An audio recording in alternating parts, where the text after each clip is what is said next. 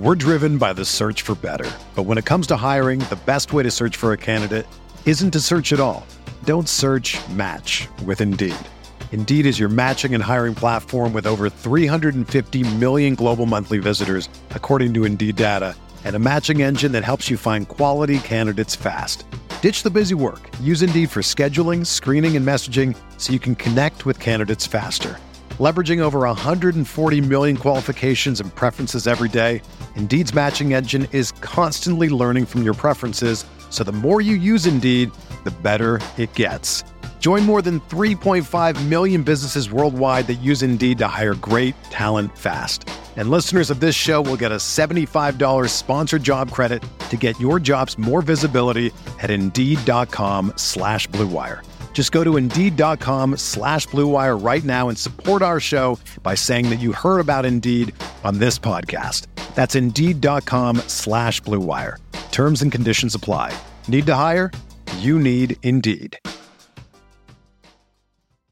This is Brandon Kelly, the host of Blue Wire's new podcast, Golden Goal. Messi takes everybody on. Messi has got it! From Lionel Messi to Marta to Pele, our show takes a deep dive into soccer superstars. 2 0 and is. What a World Cup for Megan Rapinoe. From Zlatan Ibrahimovic's brash confidence with the play to back it up, to Megan Rapinoe's heroic outspokenness and World Cup flair. Each episode examines a personality of the world's game.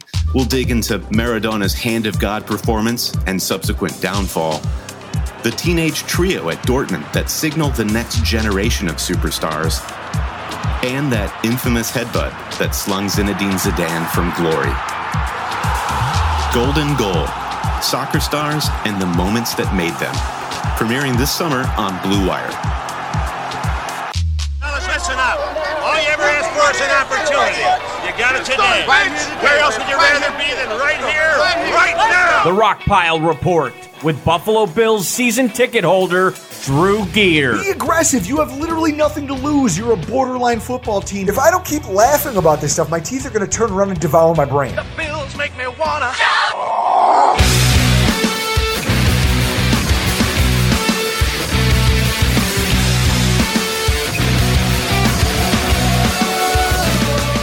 If there are no fans in the stands this year and they play the games, let's say they play 16 games season, that would mean roughly $100 million less revenue per team. That would be $3.2 billion less revenue, which would be factored into the 2021 salary cap. And the various estimates that I've gotten from various people, from team executives to club owners, is that the salary cap could be down anywhere from 30 million to 80 million in 2021. If owners have 100 million dollars on average less revenue per team, they're not absorbing those losses by themselves, and they're under no obligation to do anything different because the CBA spells out that the salary cap for any given year is derived off the total revenues from that year. Now, total revenues are down 3.2 billion dollars, and it may be more, and it may be less. Salary cap will be adjusted accordingly.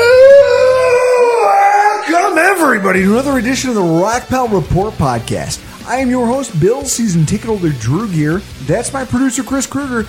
And that was Adam Schefter from the My Sports Update podcast, also on the Blue Wire Podcast Network.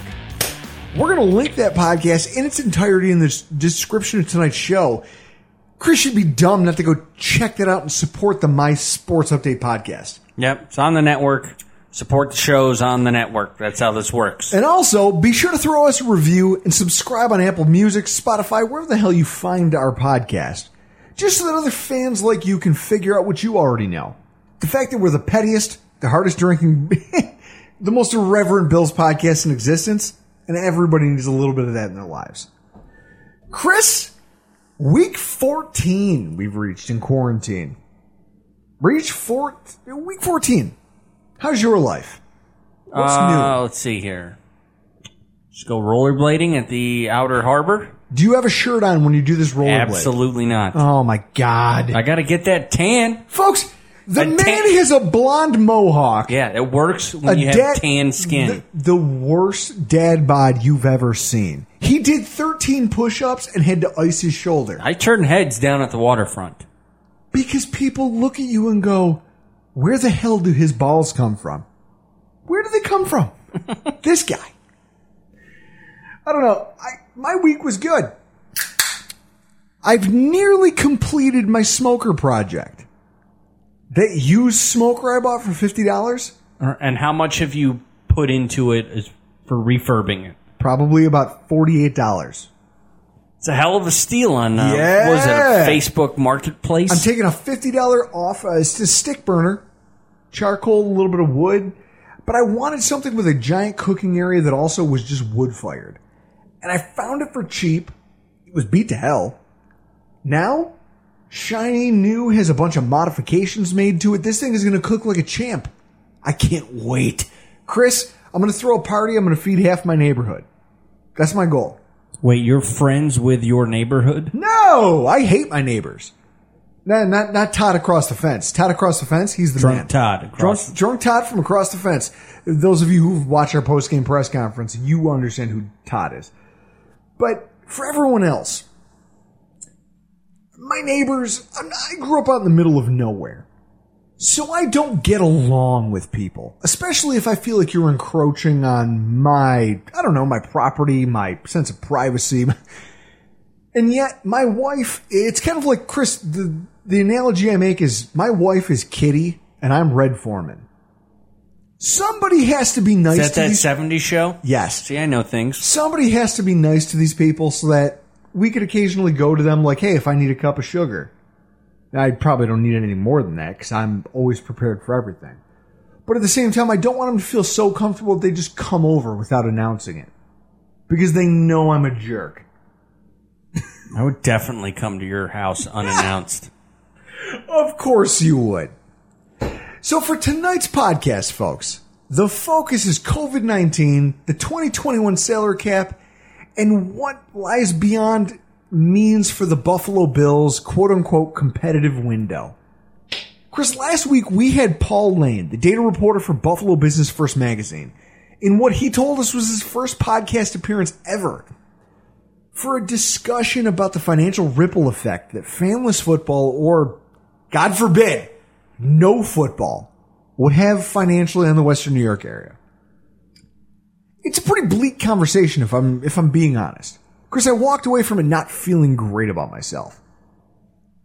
What about you? I thought it was pretty interesting. It's it's mostly laying things out that you don't think of as far as you know, like Bills players stimulating the economy here. You know, they go out. You know, they don't just go to practice, play the game, and go home. They I mean, they go honest. out and do things. Reed barely knows how to cook. Oh, if you follow Reed on Instagram, you know he likes to cook. He likes to. You look at his story; he's almost grilling like every single night. He's learned how to grill. I'll give him that. He also chose to play football in an area where you get to grill how many nights a week? How many months out of the year? A lot. A lot. So I'm driving home, and my mind's wandering, as it tends to do, and I'm thinking about all the financial repercussions.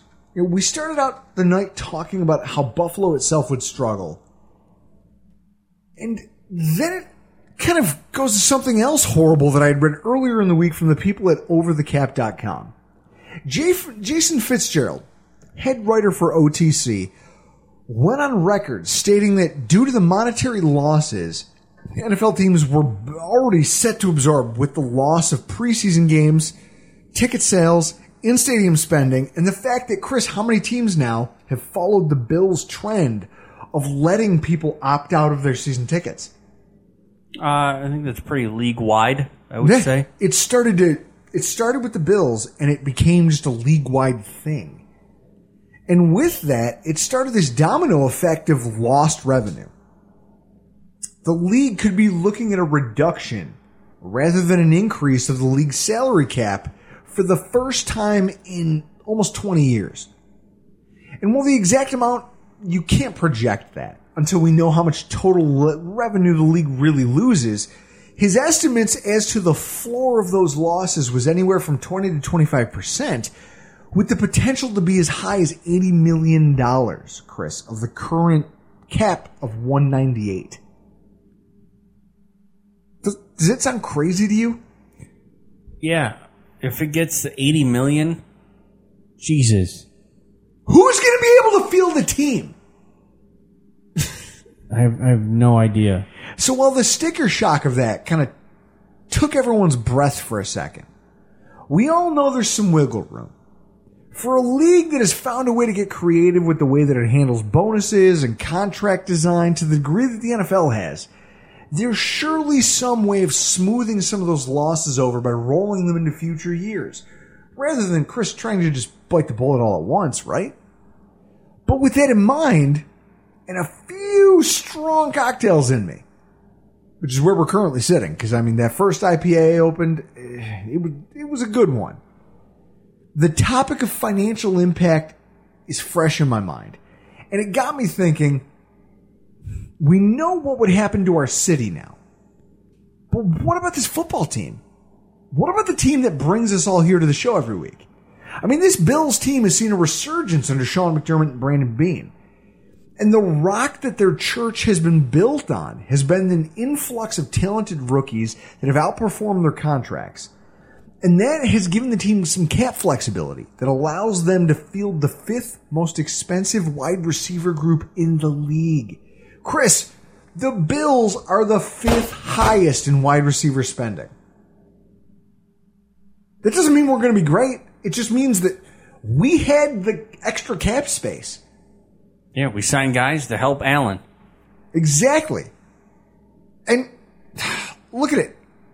We have the most, uh, if you want to break it down like that, we have the most expensive wide receivers in football, the most expensive offensive center in the game right now, and we've signed a massive influx of free agent talent to upgrade our pass rush this season. We brought in Mario Addison, who's had nine sacks a year. Quinton Jefferson, who's in the top five for pass rush win rate as a defensive tackle.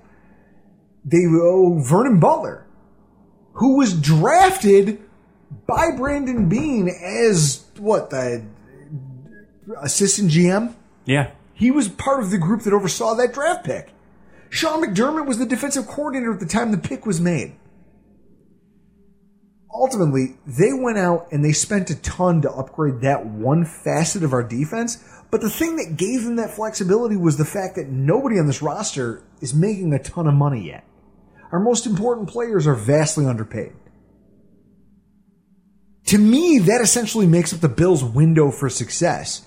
You think about it. The Chiefs, the Eagles, and the Rams have all proved in the past five years that cheap quarterbacks overplaying their pay and lavish spending elsewhere on the roster can get you to a Super Bowl. And as you draw inexorably closer to a season where the ability to keep that group together and further capitalize on that, di- just the dynamic might get compromised, Chris, that makes me nervous. It makes me nervous for what the future of this team could be. Because it's like we're building a sandcastle. But there's this inevitable wave that's coming to knock it all over. Do you understand where I'm coming from when I lay it out like that? Yeah, it makes a, makes a lot of sense. I mean, it, I know it's the middle of July and nothing's been set in stone yet for fans are going to be allowed to be in the stadium because you know that's going to be a part of the revenue. We have no idea what's going to happen, but what we do know is there's just there's turbulence on the horizon. Sports are coming back, and so are your chances to bet on your favorite teams and events. And there's no better place to start than with our exclusive partners, Bet Online. Get in on the action for this week's big UFC fight, or check out odds on NASCAR, Formula One, and the Premier League. Can't wait for your team to come back? Bet Online has future odds, including win totals, division winners, and even league championships. Or check out daily simulations of Madden and NBA 2K to watch and wager on. Visit betonline.ag. Use the promo code BLUEWIRE to receive your new welcome bonus. That's promo code BLUEWIRE. BetOnline, your online wagering experts. So the question becomes to what degree, Chris, are things compromised? And what could the fallout mean for the players both in the roster and for the team in upcoming free agent seasons where Brandon Beane has kind of earned his nickname, the contractual gangster? Well, Chris, nobody, much like last week, even though you and me, we do, we dabble, we look at the figures, the facts, nobody wants to hear from hacks like us. They want to hear from somebody who's a little more nuanced in their approach. In Well, their I studies. trust I trust you with uh, an Excel spreadsheet. That's about it. A calculator, not so much. And so, with that, we we are joined by tonight's guest, Mr. Paul Wanecski of Hashtag Sports. How are you doing, sir? Hey, what's going on, boys? Long time. Uh, not, I'd say first time, long time, but uh, that's that's clear. And I think I'm I think I'm on time number four. I think this, is your fourth appearance on the podcast, Yeah, and what I so. love is that, and it's probably the seventh to eighth time we've gotten to get together and drink beer and talk about talk about football. Now, I have to ask the question, Paul. What is it that you're drinking tonight? Well, uh, so kind of, kind of long story short, I stumbled across Natural Light released a series of seltzers. So uh, now, mind you, long story short, my my wife uh, made me buy a case of White Claws once, and she had a horrible allergic reaction about a half a can deep. And I am a frugal person, so I had to drink 23 cans of White Claw. And uh, this one kind of struck my fancy because uh, one of them is named the Catalina Lime Mixer, which is what happens when cherry and lime become best friends. And I cannot wait to get deep into that one. So that's uh, that's where I am. Oh my God, That's folks! where I am with my life. And that tells you a lot about what you need to know about the guys over at Hashtag Sports. They, we've known them since, I mean, we've all kind of gotten together because of the group over at Rock Sports Network and all the live events we've gotten to do together. But it's been a lot of fun collaborating with you guys over the years. They have a YouTube channel, The Sunday Drive. Chris, we've been lucky enough to be on it not once, but twice. I was on it once. You've been on it more Yeah. because you have all of the information, and I just uh, hit buttons over here. Yeah, I got to sit in uh, Paul's seat. And I, I apparently you guys lost some subscribers because I was pouring whiskey into my into my coffee. Listen, we've all made better decisions, but uh, having you on is always a wonderful thing. So the Sunday drive, what do you guys have coming up in the coming weeks? I mean, th- I love the format of the show. Tell our listeners a little bit about it. Yeah, so basically, uh, you know, my uh, my co-host Mario and I, we hop in the car and we just kind of grab a couple ice caps, uh, you know, slam down some donuts and uh, talk Buffalo Bills football. Um, and that's that's kind of the the pace of the show. We just drive around and talk about whatever comes up. Um, and uh, it's it's just a riot to be able to get in a confined space with your best friend where you can just be as loud as you want, especially when between the two of us we have six kids and uh, you know sometimes doing stuff at home is not the uh, the easiest of things to accomplish. Six kids. You guys are like the Brady Bunch. I know. This I is the know. story. of a man named Ski. Oh my god! I'll tell you this. I don't know how you're doing it because I'm. I feel like Brett Favre at the end of his career right now. I have one kid. He's six, five and a half, almost six weeks old, and I just feel like this is how Brett Favre must have felt at the end of his career. Just punch drunk, foggy all the time, just going through the motions, just trying not to get killed. That's yeah, you know, I feel for you there, Drew. I, I was two kids deep until uh, the, our our youngest is five months old today, actually. And the problem when you go from two to three is you go from man coverage to zone coverage, right? because there's they outnumber you, so that's what happens, and you have to Oh. learn to adapt. That is a hilarious analogy. I love it. So the reason that you're here tonight is because you're the guy we turn to whenever we have anything we need to talk about in, in regards to NFL money. Because you're a nerd. For lack of a better term, you're a nerd when it comes to this stuff. You'll you won't deny that, correct? Oh, a hundred percent. Okay. So, as we were describing to our listeners, I'm driving home from our last con- our last podcast last week, and we're talking about the just the local impact that no fans in the stadium would have on the, the Western New York economy. And so then I'm thinking to myself, what's going to happen to the salary cap?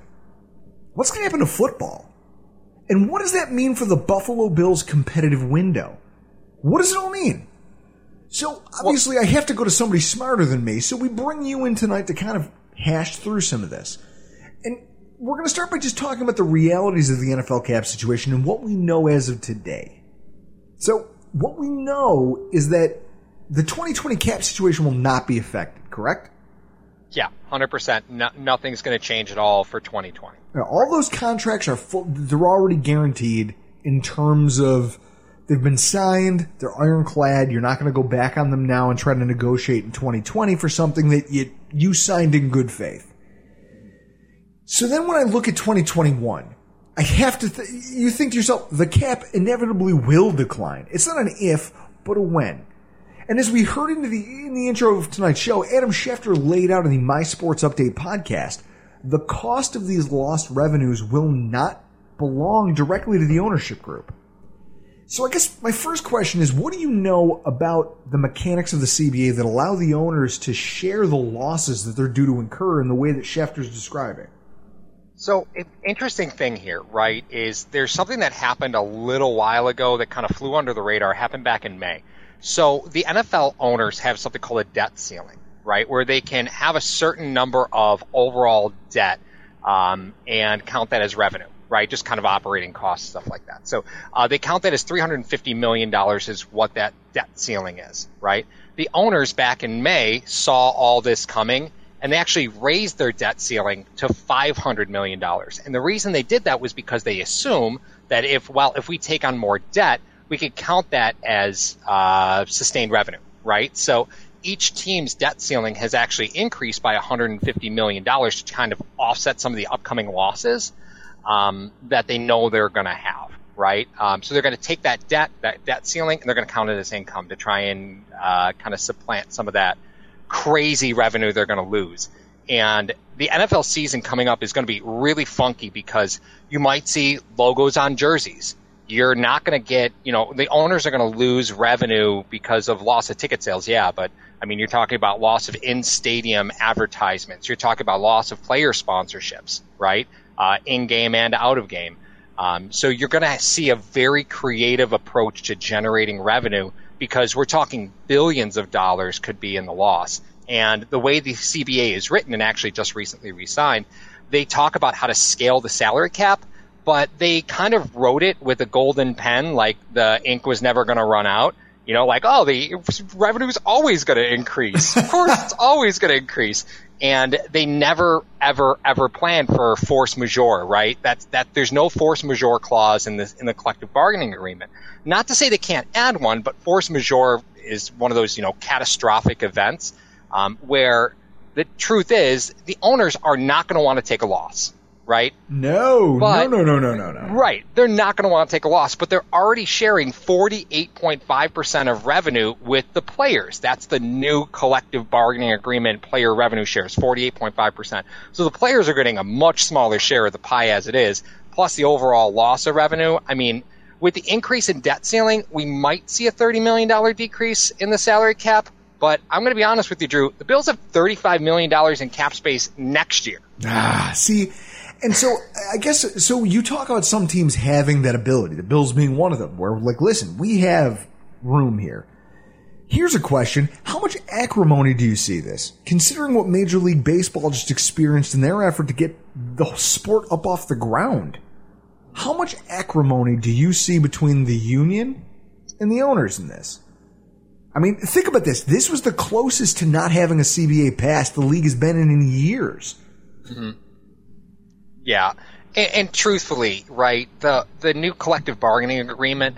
Um, if you take a look at the old collective bargaining agreement, the last one, the players that voted on that, there was a massive number of NFL veteran players that were a part of that vote, and they didn't want the rookies to make more money than them. So what they did in the last collective bargaining agreement was they said, okay, we're going to take all the new rookie money, we're going to we're going to take that away. They all got mad at Sam Bradford and Aaron Maybin for making absurd amounts of money for doing nothing. So Who's not mad at Aaron Maybin? Let's. Do you, you say the name and I want to bite, Chris. I want to take a bite out of this glass bottle like it's an apple.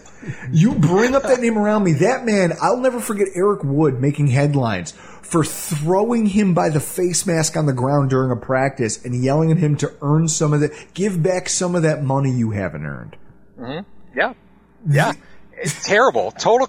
Aaron Maybin made like twelve million, twelve million dollars in four seasons For a sack, right? for one and a half sacks I career. think so. Yeah. And now he does art. Now he makes and sells art.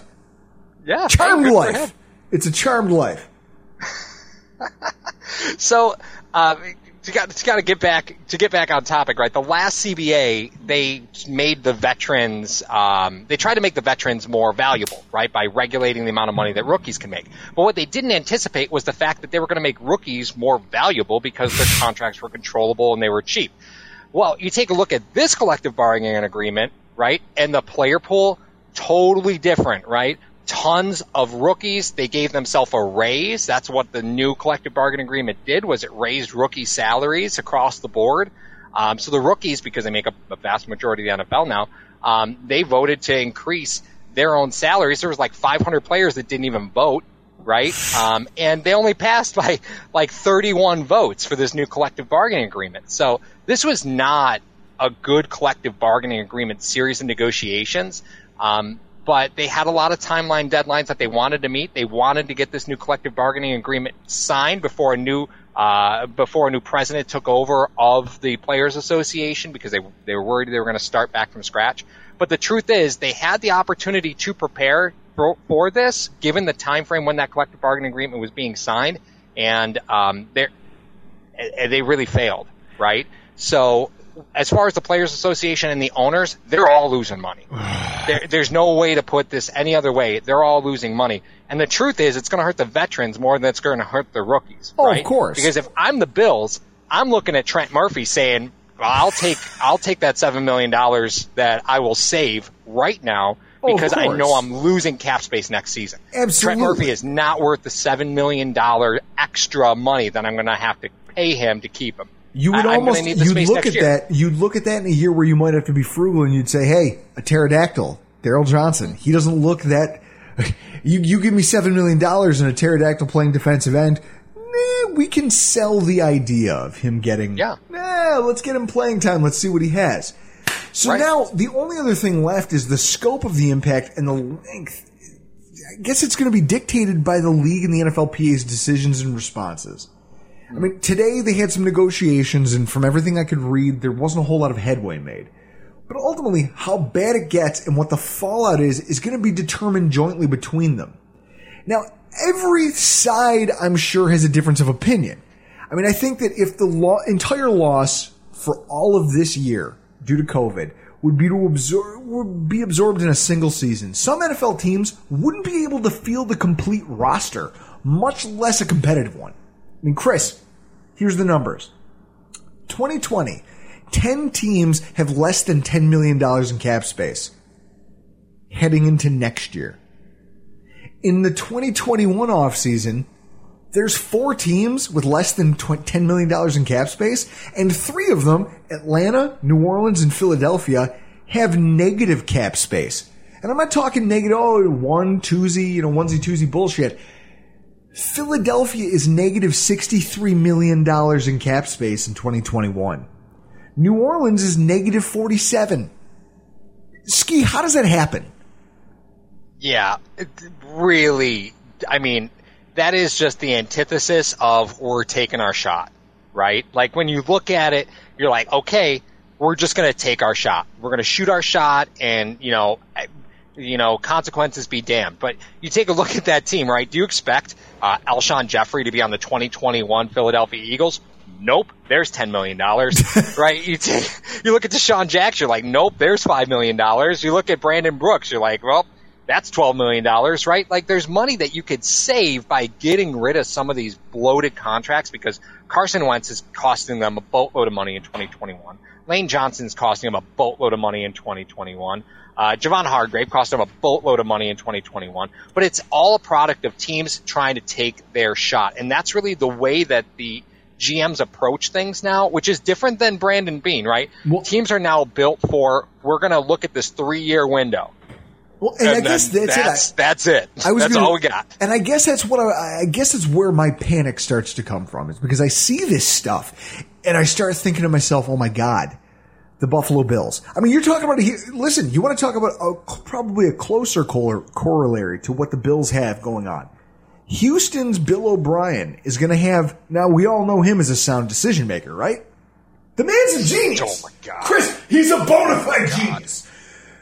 Bill O'Brien will have $4 million in cap space while somehow needing to retain Deshaun Watson. Good. Let's see how creative that man gets in trying to figure out how to make that work. Now, the the other side to this though is that that's not palatable to the people who write the checks for everything. I mean, can you picture Jerry Jones being amicable about the idea that he's going to have to use practice squad players to make up half his defense for a year, rather than lose his quarterback because he stubbornly didn't sign him to an extension? Well, I, I want to stop you right there because there, like the Patrick Mahomes contract changed a lot, right? So the Mahomes contract was a big deal. This, you know, five hundred, you know, this, you know, five hundred million dollar contract, right? Half a billion, So it- baby. yeah, half a billion dollars. Um, but th- I mean, let's let's talk about that real quick because um, they added um, a new play. They added another playoff game, right? And they're adding a 17th week, right? Uh, a 17th game. So let's not forget, right, that Patrick Mahomes signs a 10-year extension. So it didn't negotiate, renegotiate his, his next two years. It's a 10-year extension after that. So really, it's a 12-year contract. Just think about that for a minute, right? a 12-year contract. For hockey But- fans out there, this is the this is the New York Islanders style of negotiating. Let's It is. sign guys. And you know what the worst part was? They paid those players for four or five years after their deals were done, after they stopped playing. Oh God, DiPietro, DiPietro. I remember Yashin. DiPietro. What a oh mess! my god! What a mess! just put a garbage. Just put a just put a DiPietro jersey on a garbage can and stroll it on in there. You're But he was making good. he was making like seven million dollars a year. So they're like, well, what are we going to do? We have to keep dressing him. Just Yeah. send him out there. right. They're like, well, his, and- his and goals against is three a game. Eh, it doesn't matter. We're paying him to be a starter. Let him get Yep. shelled. And then eventually That's he it. quit, and they still owed him. And Sure that's did. where some of these teams are going to find themselves. And so, conversely, when I look at the idea of, okay, you bite the bullet, you take it all in one year, there are some teams that would be screwed if they were to take all of the losses and condense it into a single season. The other theory that's been floated is that the league could spread the loss out over multiple seasons rather than biting the bullet for a singular, singular year. The impact would be felt on the player's side, I think, more so in that sort of a scenario because not only would average contract values stagnate, Chris, every year we talk about how certain positions get paid more. When we had you on the show for our cap preview series, you know, when we did a salary cap primer, just Yeah, to back let in fans February. know before free agency where the Bills stood salary cap wise. We talked about the positions where salaries had skyrocketed over the last three or four years. Well, that's not going to happen in an era where you're taking losses from a singular season and putting them over a decade. You're going to see a dampening effect on that. And you're going to see some teams that decide, more teams than not, who decide to play kind of fast and loose with certain positions that are used to seeing a little bit of an uptick. I mean, I'll say this. Remember when the Bills played seventh round draft pick Demetrius Bell at left tackle for three years rather than pay a good one because Jason Peters left? Do you remember that, Ski? terrifying. terrifying. That's the nightmare scenario. That's But it. They, they didn't want to invest right. draft position, draft capital. They didn't want to spend the money on an established left tackle. So they said, you know what's going to be good enough, Chris? We've got this guy. He's what Karl Malone's illegitimate son. We're going to trot him out here, and he's an athlete, and he's good. He's raw, but he's got upside, and we like him. Really, what it was was the team being cheap. And for fans out there, Chris, do you remember Demetrius Bell? Heard of him? Okay, you've heard of him. Ski, you and I, these are the kinds of things that turn our stomach. When you think back to those days of football, how many drives were just killed by a left tackle who can't do a left tackle's job? Because he's a seventh Nightmare round fuel. pick. He's a seventh round pick. fuel. The, the problem for the players is that, especially the veteran guys and the journeymen, is that you're going to see teams play it cheap. If you scale this out over the course of a decade, there's going to be the teams that say, hey, listen, I think, what was it, a year or two ago, Tre Boston, the safety, formerly of the Carolina Panthers, he played for the Cardinals, the Chargers. He was complaining how safety pay wasn't rising commensurate to everybody else.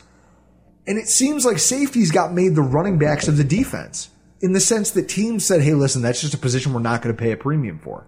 We'll just keep rotating rookies. That's what we'll do.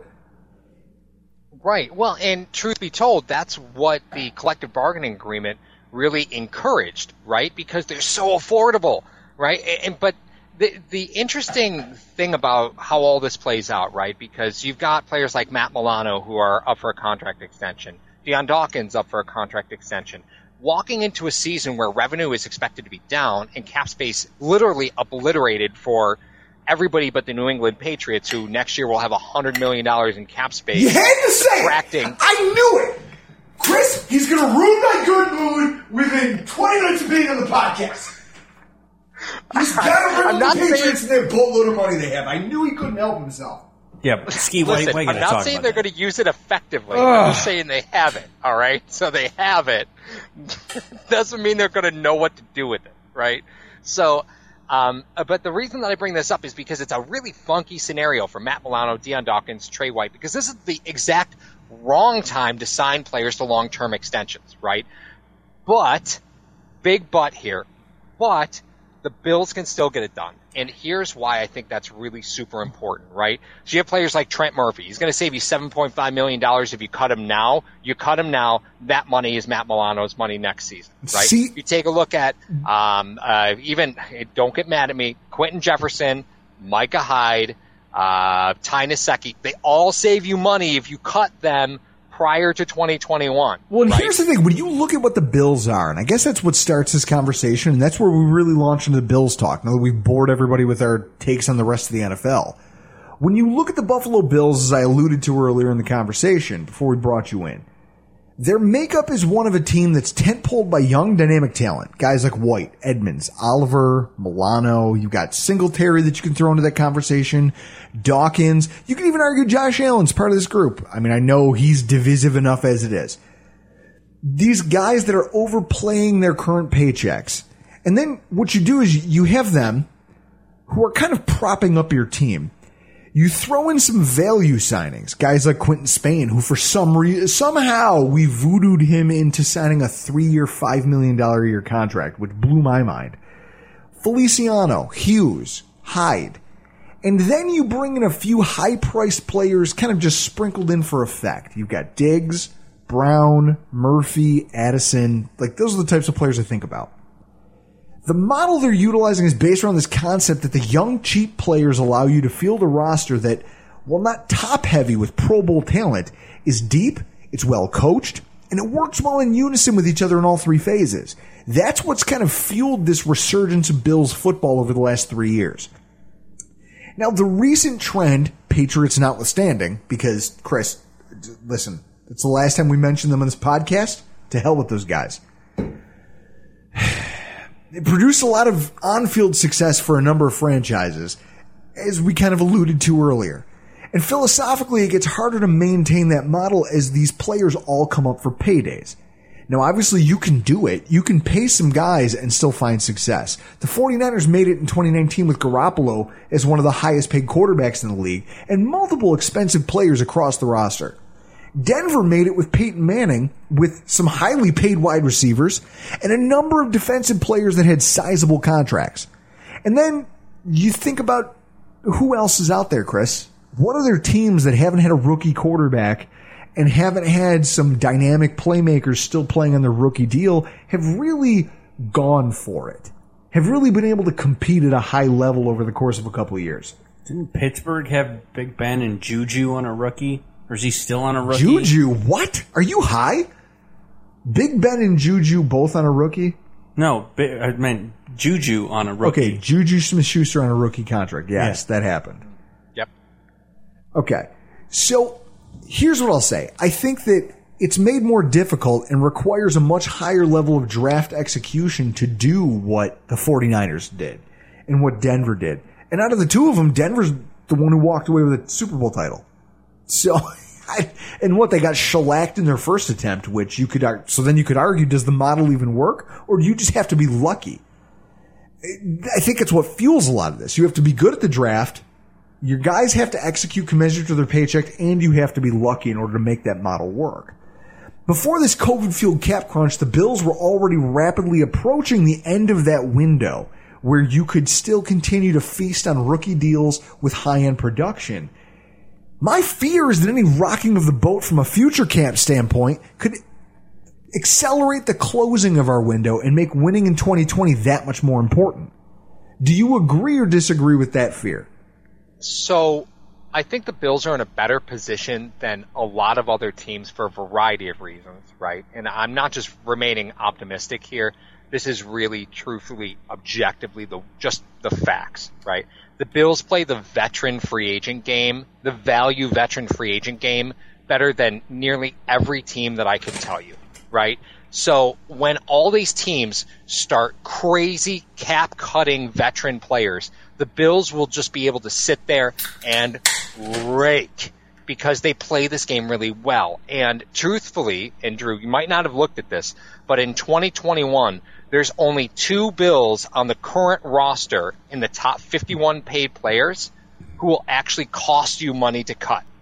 Ed Oliver and AJ Epenesa. That's- After that, you can literally cut every player and save some level of cap. That- literally every player on the roster. I'll say this, that's future true. flexibility is very, very, very much there. But I did look at the contracts that are on the books for 2021.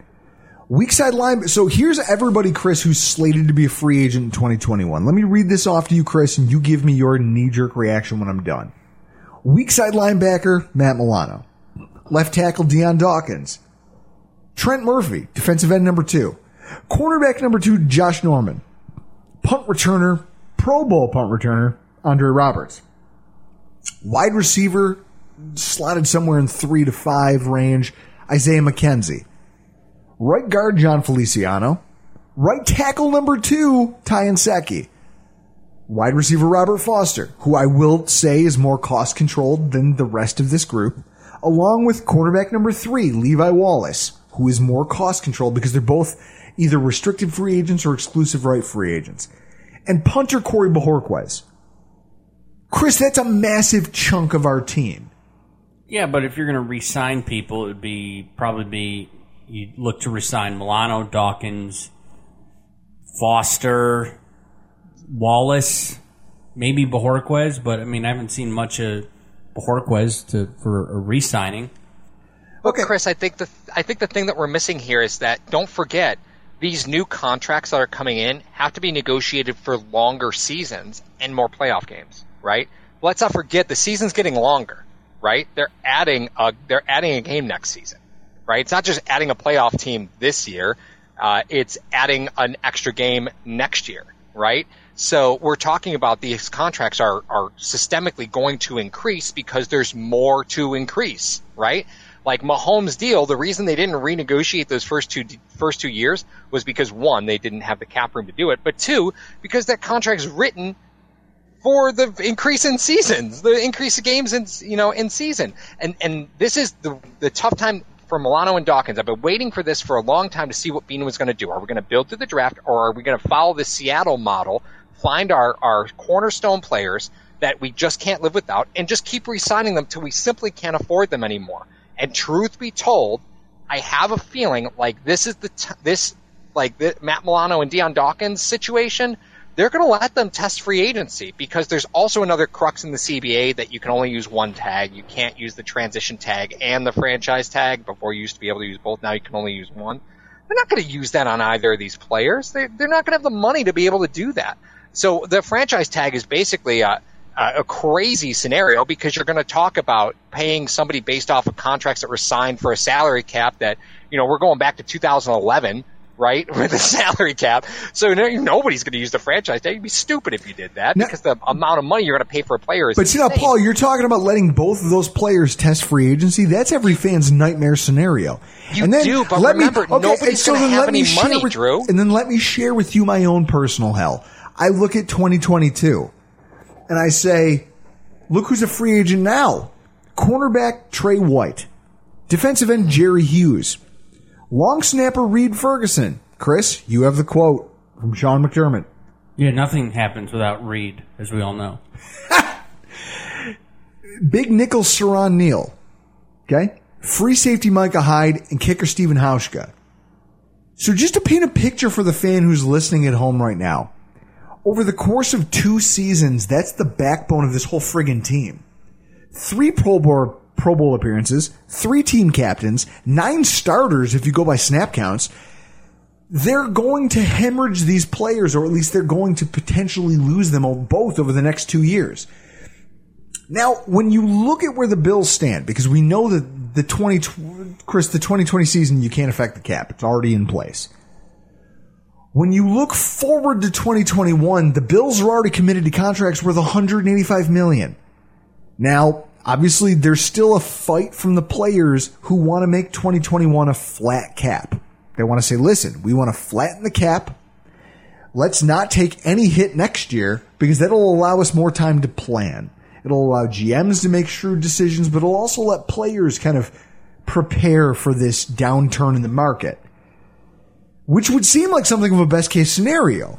But with that, the Bills will have all these free agents and they'll have all these areas of the roster to shore up and just 13 million in cap space to do it as of today. Now, as you've alluded to, Paul, and the reason that I could kiss Brandon Beane on the mouth, I can say that. I can say that in full confidence. We constantly just Chris, we just espouse love for Brandon Beane and the way he negotiates contracts. Contractual gangster. His signings and extensions over the last two years have afforded us a certain level of flexibility. We added Addison, Butler, and Jefferson this year, all of them for their pass rush abilities. They're the new faces on the 2020 Bills defensive line. They're what our franchise is hoping will spark the pass rush that makes our secondary that's already one of the best in the league tops. All three of them could be released and we could generate 18 million in cap space by getting rid of all three of them next offseason. Jerry Hughes, depending on his age and the effectiveness of AJ Epenesa, you get rid of him and you make another 7.35. Just those four players could tack on a cool 25 million in cap space back onto the Bills ledgers. And when you look at the makeup of next year's roster, you see continuity in terms of talent. Chris, you have the same expensive but talented wide receiver trio at the top of your depth chart. The fifth most expensive in the NFL this year. You have the same tight end group without Tyler Kroft, who I'm pretty sure some people have already forgotten exists. Chris, did you? If I said name a Bills tight end, is Tyler Kroft the guy who pops in your head? Jake Fisher. Jake Fisher. and why? Why do you think of Jake Fisher, Chris? Uh, because uh, Michael Robinson? Robinson? named him as one of our key signings after he had been cut. He had been cut for three days, and Michael Robinson goes was on weeks. NFL. It was weeks. And he goes on NFL Network and goes, "Yeah, Jake Fisher. Yeah, they, they got him at ta- uh, tight end. You know, this team is really stocked. Further proof you can't trust the national media. But then they've got a secondary that's deep at both safety and cornerback talent. They've got veterans. They've got young players who all produce, and they would still feature most of the young impact players that we've talked about. So, I don't know. How can Beane navigate this? I mean, Paul, how would you navigate this with a falling salary cap? You already said you would let both Matt Milano and Dion Dawkins test free agency. To me, that's lunacy. I mean, I look at it, I was having the argument today, Chris. You saw it on Twitter. Greg Thompson from over at cover1.net. We were going back and forth with a couple fans. And I, I'll say this I don't trash other podcasts, I never do that. But there's an amateur podcast that just started up. They're relatively new to the game. They're a Buffalo Bills based podcast. And I watched the host of their show stake his claim that he sincerely felt that the value of a weak side linebacker in Sean McDermott's defense was worth more. You, you, you needed to retain him more than a starting left tackle in the NFL. No. And I, I, I'm not going to name names because I don't. Again, Chris, You flip a table? Oh, I got mad. I yelled. I yelled to my wife about it, who promptly told me she didn't care. I don't give a damn. What are you talking to me about? I don't understand these numbers. I think if any position that you pay on the team, quarterback would be one, and I would probably put left tackle num- number two. Paul, when you look at the two of them, because if you hear that list of people who are up for Jon Feliciano was a journeyman, not a journeyman, but a career backup before he landed in Buffalo. Ty Nsekhe, again, a guy who never really could lock down a starting job. Those aren't guys. I mean, they've played a significant role for us, but they're not guys that the NFL will miss. And so in that way, they probably won't drive a hard bargain. Those two players, though, Dawkins and Milano, play not only premium positions, but positions that over the course of the last few years have seen an uptick in salary. Between the two, who do you deem the most valuable? So, Dawkins, and that to my you. core breaks my heart because I can't stand Dion Dawkins at left tackle. but the fear of what life is like of having to go back to the well. Demetrius Bell! For all Yeah. of you out there, Demetrius Bell, go YouTube some tape on him. Go go back if you have Game Pass, go back and watch Demetrius Bell protecting the blind side and tell me you want to go back to that. And if You he don't has, have if, to do that. No, no, the, the analogy I gave was people who don't think that the left tackle position means anything. Look at the New York Giants. They draft, they spent a first round draft pick on Ereck Flowers to be their tackle of the future. He flames out. He's now playing for Washington or maybe Miami. I don't even know where he is now. Then they go out and they pay Nate Solder of the Patriots because they say, well, he was good. He was good in New England. So we're going to give him an exorbitant salary to come in here and be our answer. And a few years later, they move him inside the guard. They're switching him around. He's hurt. And he's not the answer. So then they have to again, just now in 2020, spend the number four pick in the NFL draft on a left tackle. And they still don't know if he's any good. Do you as Bills fans want to go back to that world? Because I don't. And I mean, the truth is, like the Bills got, if we're just looking at value, right? Value is a starting left tackle in the second round or lower. Like that's great value. Good for you, right? But the reason that I said you let Dawkins and Milano test free agency, just to defend that point real quick, is that everybody is going to be working with no money. No team is going to have money. Except one, which I was told 15 minutes ago I wasn't allowed to mention again. But there's like one team that has money, and outside of that, there's no other teams that will have money. So you're not going to be able to give a lot um, in first day dollar, right? And the Bills are in a good position to be able to do that, um, given the makeup of their roster and the way they could trim down to 55 players this year, right? They could really roll over almost $40 million if they cut the right players. And then that would absorb a lot of the loss that we see a drop in salary cap, right? So, so do you Um, suggest that Brandon Beane be shrewd? I mean, fans have a big expectation for this season, myself included. Are you saying he should play it cheap heading into a year where we're expected to take a step forward? what I'm saying is there are going to be a lot of teams who are going to just freak out and cut very good veteran players because of their salary in 2021.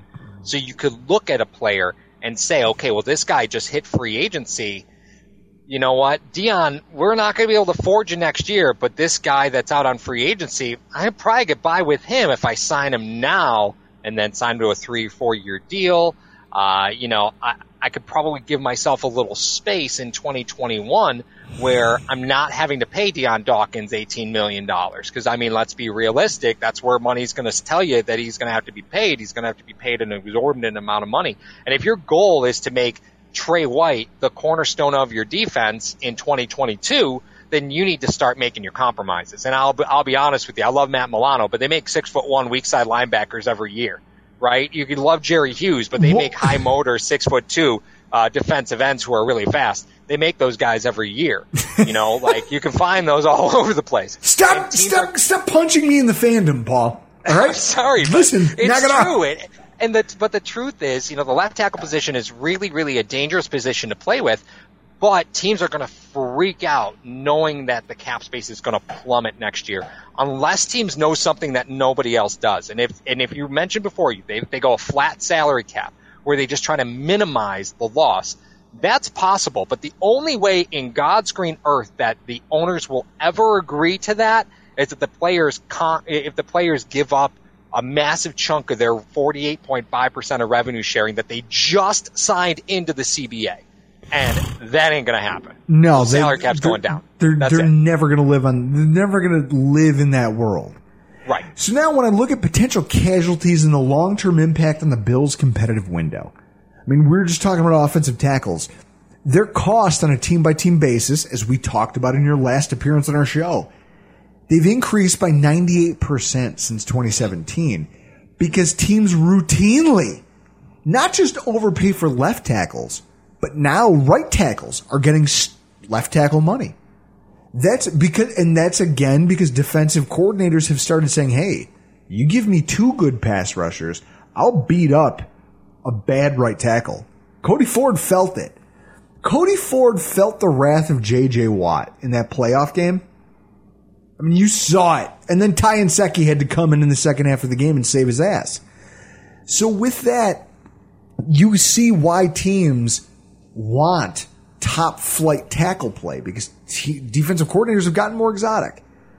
Linebacker play, eh, the pace skyrocketed the last few years. It seems like the Jets and Vikings, who the Jets in that CJ Mosley deal blew my mind. And the fact that they were going to pay Anthony Barr and then Anthony Barr somehow parlayed that into a similar contract with his home team and didn't have to bear the shame of playing in New Jersey. I mean, first of all, we're talking about New Jersey here. Second of all, the Jets artificially inflated the linebacker market. So now the going rate is something in the ballpark of $10 million for a guy who operates at a high level. Chris, is $10 million. If I came to you and said, Matt Milano, $12 million a bust, you'd almost have to walk away from that, no? Yeah, I'm not giving Matt Milano that kind of money. And then the scary thing here, Paul, and this is where we as a team are kind of teetering on the edge of something terrible. We've talked about this ad nauseum. The Ringer did the math. The Ringer.com has a stat that's seared into my brain 26.1. That is the percentage of the cap that cannot be allocated between two or fewer players on any football team for any team that's ever won a Super Bowl. But when you look at what quarterback pay is doing, it's exploded. I mean, Paul, with that in mind, what do you think of this mega deal that Patrick Mahomes just signed? Again, I think it's key to remember that one, um, it's written for when the increasing games happen, right? So you're looking at a, he signed a 10 year contract extension, but remember they're adding an extra se- an extra game every season. So that contract is including the 10 extra games that he'll have to play, right? Plus you're figuring in extra playoff games because they're expanding the playoffs. So there's there's a whole extra season that is negotiated in that contract that Kansas City feels like they're going to end up playing and that Mahomes has to be compensated for, right? Even with that being said, there is no way in God's green earth that you could look at having to restart the quarterback position ever again in Buffalo unless Josh Allen literally sets himself on fire on the field. Okay, like so- you just you can't even consider it because the it's like starting over again at left tackle. If that's the price of poker, like Allen's nowhere near Mahomes, so don't get me wrong. I'm not making the comparison to state that he is, but the next contract that gets signed, that's the one that I'm concerned about, right? Well, So it's not the exactly. Mahomes deal. here- well, here's where you should be though, because I've done the math. Here, look at this. Between Patrick Mahomes, the angling of Dak Prescott's uh, camp for more money, he's going to play. He's going to try to uh, Kirk Cousins his way into a bigger contract. Rising tides float all boats. And for that reason, even quarterbacks who haven't ever accomplished anything in their careers are in line for a massive payday. I'm going to run down a list of guys to you who at some point in their careers, quote unquote, got the bag. Okay? Carson Wentz, one playoff appearance, didn't finish the game. He has a good completion percentage in the regular season. His touchdown numbers are good, but he's playing for one of the better offensive head coaches in the NFL. He has double digit wins just once in his entire career. But that team, without him, was good enough to go to the Super Bowl and beat the Patriots and win it. So what did Carson Wentz give that football team? Doesn't matter. Dude got paid. Jared Goff, two-time Pro Bowler. Good completion percentage. Touchdown numbers are good. Playing for one of the better offensive head coaches in the NFL. Do you see a theme developing here? He has crutches. Okay?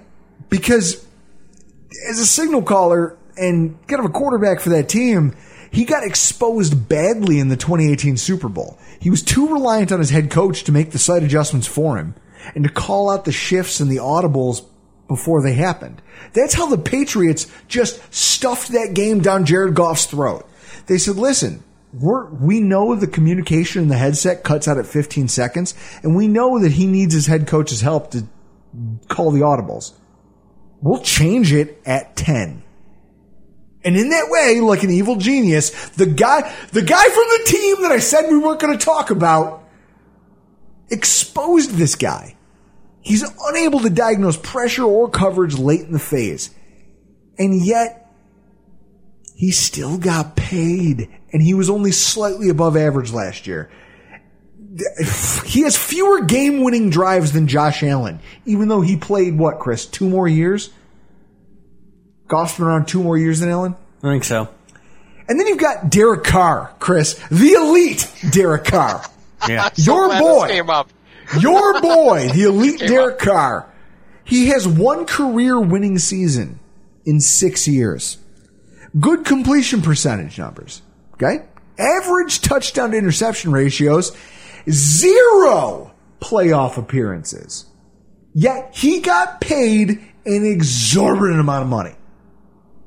For what production? He had that good season. Then you've got the guys waiting to get paid at quarterback. Dak Prescott. There's a there's a narrative here forming, Chris. Three playoff appearances, just one win. In 2019, Dak put up his worst performances against teams with winning records. He was 25 touchdowns and 25 picks against teams with a winning record. So far in his career, he already accounts for over 13% of the team's cap space. And now he's what? He wants more money? And then Deshaun Watson. He's waiting to get paid. He's got a great completion percentage. His touchdown numbers are out of control. But he was also playing with arguably the next Julio Jones and DeAndre Hopkins. And now, because Bill O'Brien is a genius, he's not playing in Houston anymore. He's a multifaceted player, though, who has thrived with no offensive line. And he's also been the quarterback for two of the most lopsided playoff losses I've seen in recent history. He lost 21 to 7 against Indy where the last they scored points late in the fourth quarter just as kind of a gimme. And then and then this past year they were winning 24 to nothing. And Patrick Mahomes put the boots to the entire Houston Texans defense and where was Deshaun Watson? Paul, those are the guys who are going to get paid before Josh Allen does. It's a big race to Deshaun Watson, right? So if if I'm Buffalo, I just got to beat. I just got to beat Houston to the table with Deshaun Watson getting Josh Allen re-signed. That's who I got to beat. I, I got to beat Deshaun Watson. That's what I got to do. And it, it, the great thing is, is like the Bills can start talking contract extension with Josh Allen in this season. Now they can't do it until after January 1st of 2021, but they could talk contract extension with Josh Allen going into or uh, in this season. But but again, not until January 1st of 2021, and you'll have a pretty good idea what revenue is going to look like at that point for 2021. So that plays into the Bills' hands, right? But there's no rule that says you have to renegotiate the existing seasons, right? And Patrick Mahomes' contract tells you, and actually that's the nice thing about the Mahomes contract is it sets a precedent that it's okay to leave those years alone, right? So the Bills could pick up Allen's option, right, for his fifth year, which will guarantee him, you know, a, a ton of money. Um, and then they could extend him after that. Great news is it doesn't impact 2021 negatively. It's not going to negatively impact 2022 because you're still getting Josh Allen as a bargain. And then you're not going to have to pay his ass until 2023, which is when that contract extension would actually happen. So the, the Mahomes deal actually helps the Bills quite a bit, but you still got to get to the table before Watson signs because if we're talking about comparables, that's kind of where your comparable is, um, is Watson, right? If you're looking at Allen compared to other players who are close to contract time, you gotta beat, you gotta beat Watson to the table. And you can do that effective January 1st of 2021 when you'll already understand revenue for what 2021's cap space is gonna look like. And you don't have to renegotiate those years because the Mahomes deal tells you that's okay. So you can keep the existing years. His contract's going to be guaranteed in the fifth year, and you could start it. You could start that extension. That new contract will go effective what 2023. That's sure. Worry about that revenue later. You just signed your quarterback for the next eight years after 2022. Sure. Okay, Sure. so then playing devil's advocate, if re-signing Allen's a must, then who from that list of players from 2021 and 2022 that I read off, who do you foresee being the most vulnerable in terms of their spot on the roster? You're going to hate this. Oh God. okay. you're gonna Let me hate- you're open it. hate this. Okay, Chris, we're opening a second beer. So, yeah, there we go. Crack it open. So, and I'm going to say this, and I'm going to I'm going to give you the reason first, and tell you the player next. Right? You have Sean McDermott, former defensive back. You have Leslie Frazier, former defensive back. You've got probably one of the best defensive back coaches and one of the best linebacker coaches. By the way, their father son tandem, right? The defensive backs coach and the linebacker coach, father and son, right? They've got one of the best in the league. So everything that tells, so we're talking about a former defensive back head coach, a former defensive back defensive coordinator, uh, a father linebacker coach, and a son defensive back coach, who again are among the top in the league as far as development goes, right? What player do you think in 2022 is the most vulnerable? If you say Tre White, I'm going to throw something at Chris. It is 100% Tre White. It is 100% Tre White. Because look at that cornerback two position, right?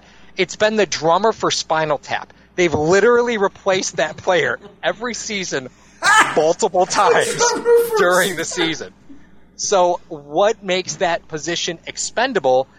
I mean, you can make the argument that Tre is vulnerable because look at what you got on your staff you've been trying different corners and you've kind of been surviving. Now, is that is, does that survival ultimately exist because you've got Tre locking down one side of the field? Yeah, there's a very big argument for that, right? But is it also a narrative that that player's replaceable because he was the fourth cornerback off the board and maybe you just know how to how to scout defensive backs? Yeah, that I could you could you could make that argument, and, and it's hard to it's hard to draw a line in the sand and know which side you want to be on. I don't want to see Tre go anywhere. I love Tre White. I love Tre White, but he was the fourth cornerback off the board. And what tells you what tells you that this coach, GM, and coaching tandem, that that little the little Bermuda triangle of coaches on the staff, what says they can't repeat that? Nothing says they can't repeat that. They've been turning, turning and burning CB2s for the last three seasons. So what's the difference here? Like, Oh it's not like God. we've been settled. I'm not going to lie. I brought you on here to help me feel better, and you gave me a stomach ache. Like this is this is this sorry, is like a man. lead I'm weight. sorry. You you get the hell out of here, Paul Wanecski. Now I have another question. Because here's the thing, we're we're talking about this. Okay, so who's most vulnerable? If it's Tre White, because we know what's starting cornerbacks in the NFL, true CB ones, they get paid a ton of money. They do, and one of the things that I pointed out was that safeties don't safeties ranking in the top 10 of pay haven't made a Super Bowl, Chris, since like the early 2000s. It's all about where you allocate your money and you can kind of follow a line of people who spend in certain places. It doesn't result in success. Sometimes you pay a cornerback one and you win a Super Bowl. Sometimes you pay that guy like Patrick Peterson and you get beat in the NFC championship game so badly that you never recover from it as a franchise. Like that's what happens to you.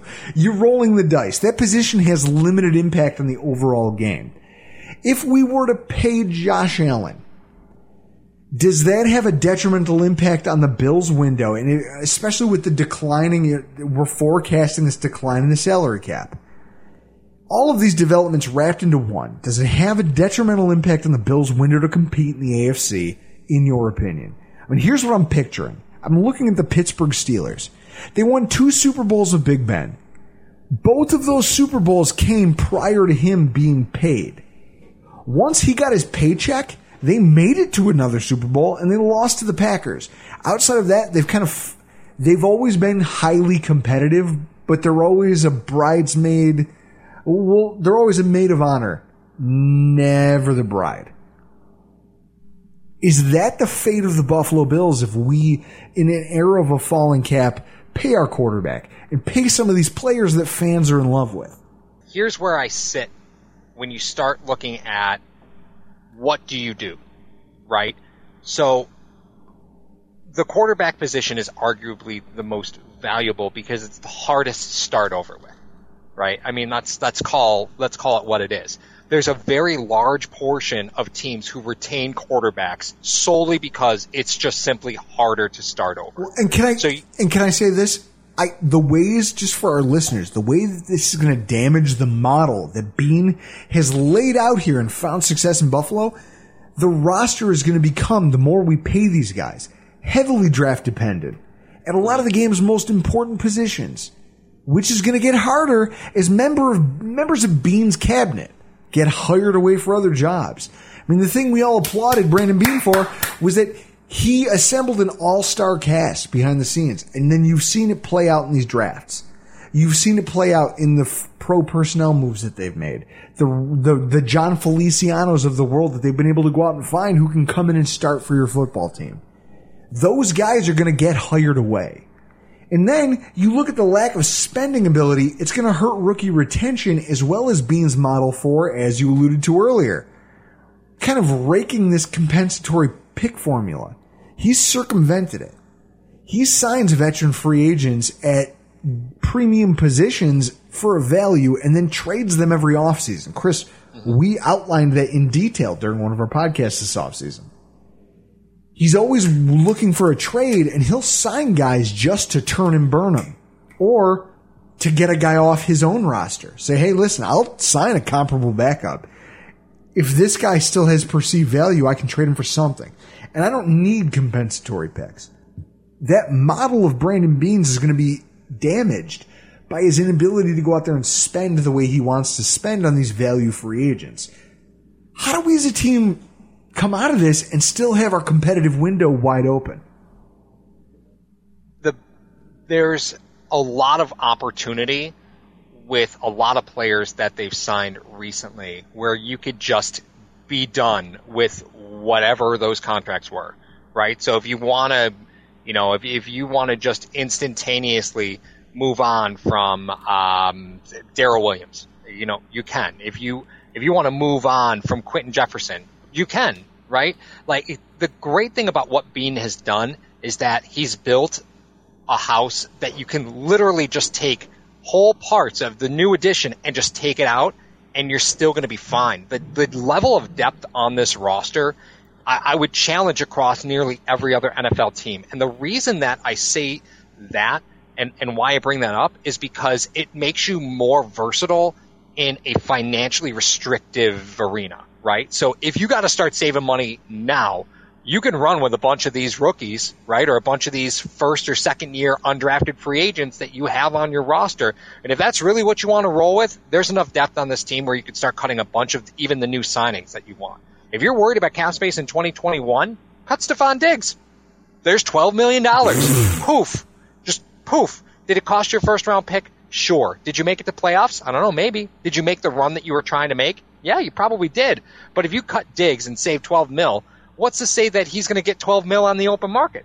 Nothing.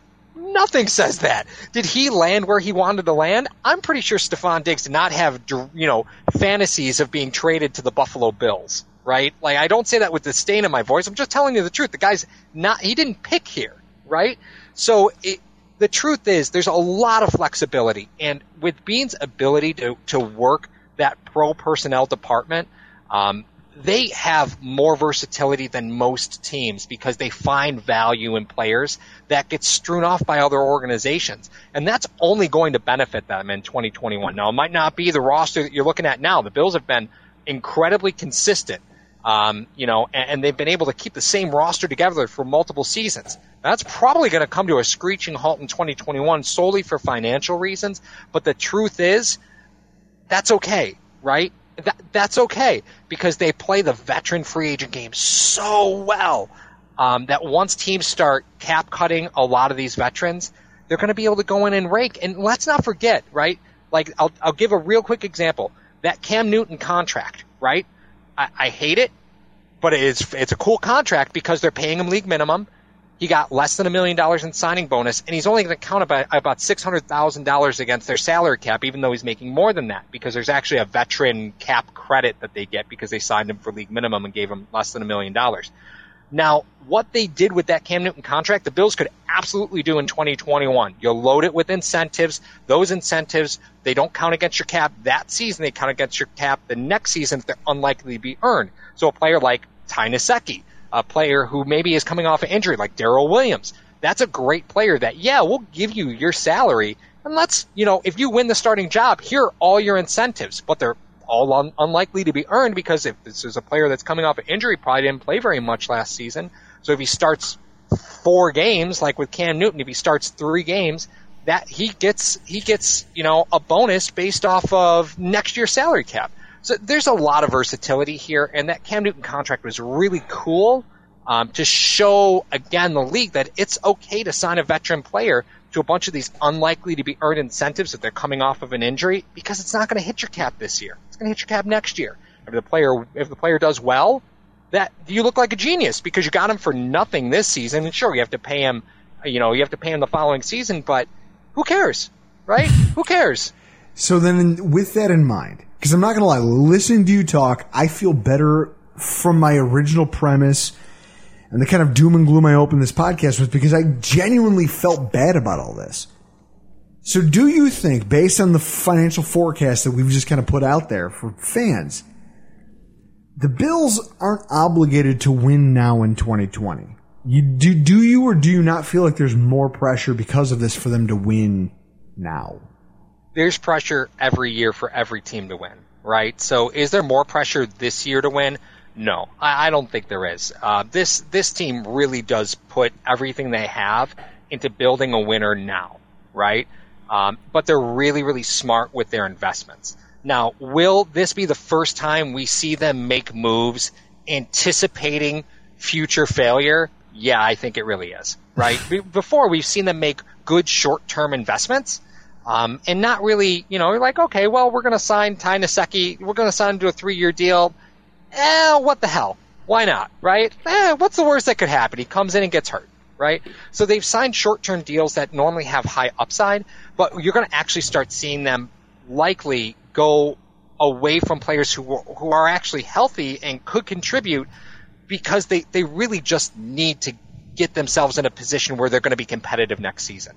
So I, I do think they put a lot of pressure on themselves to win every year, but I think some of the cuts this season um, are going to be with their eye down the road. And if they're not, um, I'll be real surprised. Um, even though they're going to have a lot of versatility after next season to cut a bunch of players, like you can cut Trent Murphy and save yourself nine million dollars next season. I mean, you could go ahead and do that. You could do that now and then save seven mil and then roll that over to next year, or you can do it next season.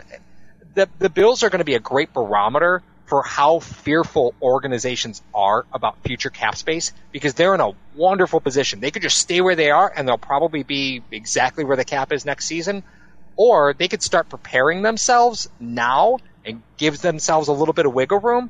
And if they do it, I'm really curious to see what other organizations who are closer to the cap this year do because if the Bills are making room now and they don't need to, what does that say about the rest of the NFL? Yeah, Paul, that was uh, all good stuff. You're a, definitely a giant nerd that knows his way around a calculator and NFL salary caps. Uh, what do you guys got going on over at uh, hashtag sports? And where So, can we find uh, you on Twitter as well? Yeah, yeah. Uh, at HTag Sports on Twitter. Uh, we just had uh, face masks made. We made a really short run on, on hashtag face masks. It says uh, on the front of it, I wear this mask to remind me not to talk to New England Patriot fans. Uh, so those will be available over on the YouTube page. Ah, you said the And na- yeah, you can catch us anytime. Always on Twitter, always on YouTube. you said the name, sir. I'm infuriated, but also I love you. I love the fact that you go out of your way to help us laymen understand the financial nuances of the NFL game. Sir, it's been a pleasure. Love you guys. All right, you can go follow Paul Wanecski and Mario Granada over on Twitter at HTag Sports. Mario's got that football knowledge, and Ski's got that knowledge of a calculator and how numbers work. Folks, this podcast kind of placated me personally. I feel a little bit better heading into the future knowing that our season isn't, Chris, that this 2020 season isn't make or break. That there's still options for us to maintain our competitive window. Yes. And so in that, we turn our attention to training camp, which if you haven't already, make sure you go check out our podcast from earlier this week where we had Eric Turner of cover1.net come in and we talked about the quarterback groups and we also talked about the running back position, which factors in as one of the more dynamic on our offense this year. We just, Chris, that running back group is going to pay dividends for the rest of the offense. It has to. The Bills have been a top 10 rushing offense for years. Yeah, uh, it's got to get better. You know, bringing in Moss as a rookie. You'd hope. And that's what it's going to take if we want to get to where we want to go. So make sure you check that podcast out. Make sure you're reporting. Make sure you're giving us reviews over at Stitcher, over at Apple, over at Spotify, and give us a follow. But Chris, with all of that said, we got to get the hell out of here. It's been a late night, and I'm two fisting Utica Club, which is you're never in a good place. So with that said, I'm Drew Gear. That's Chris Krueger. That was Paul Wanecski, and this has been the Rockpile Report.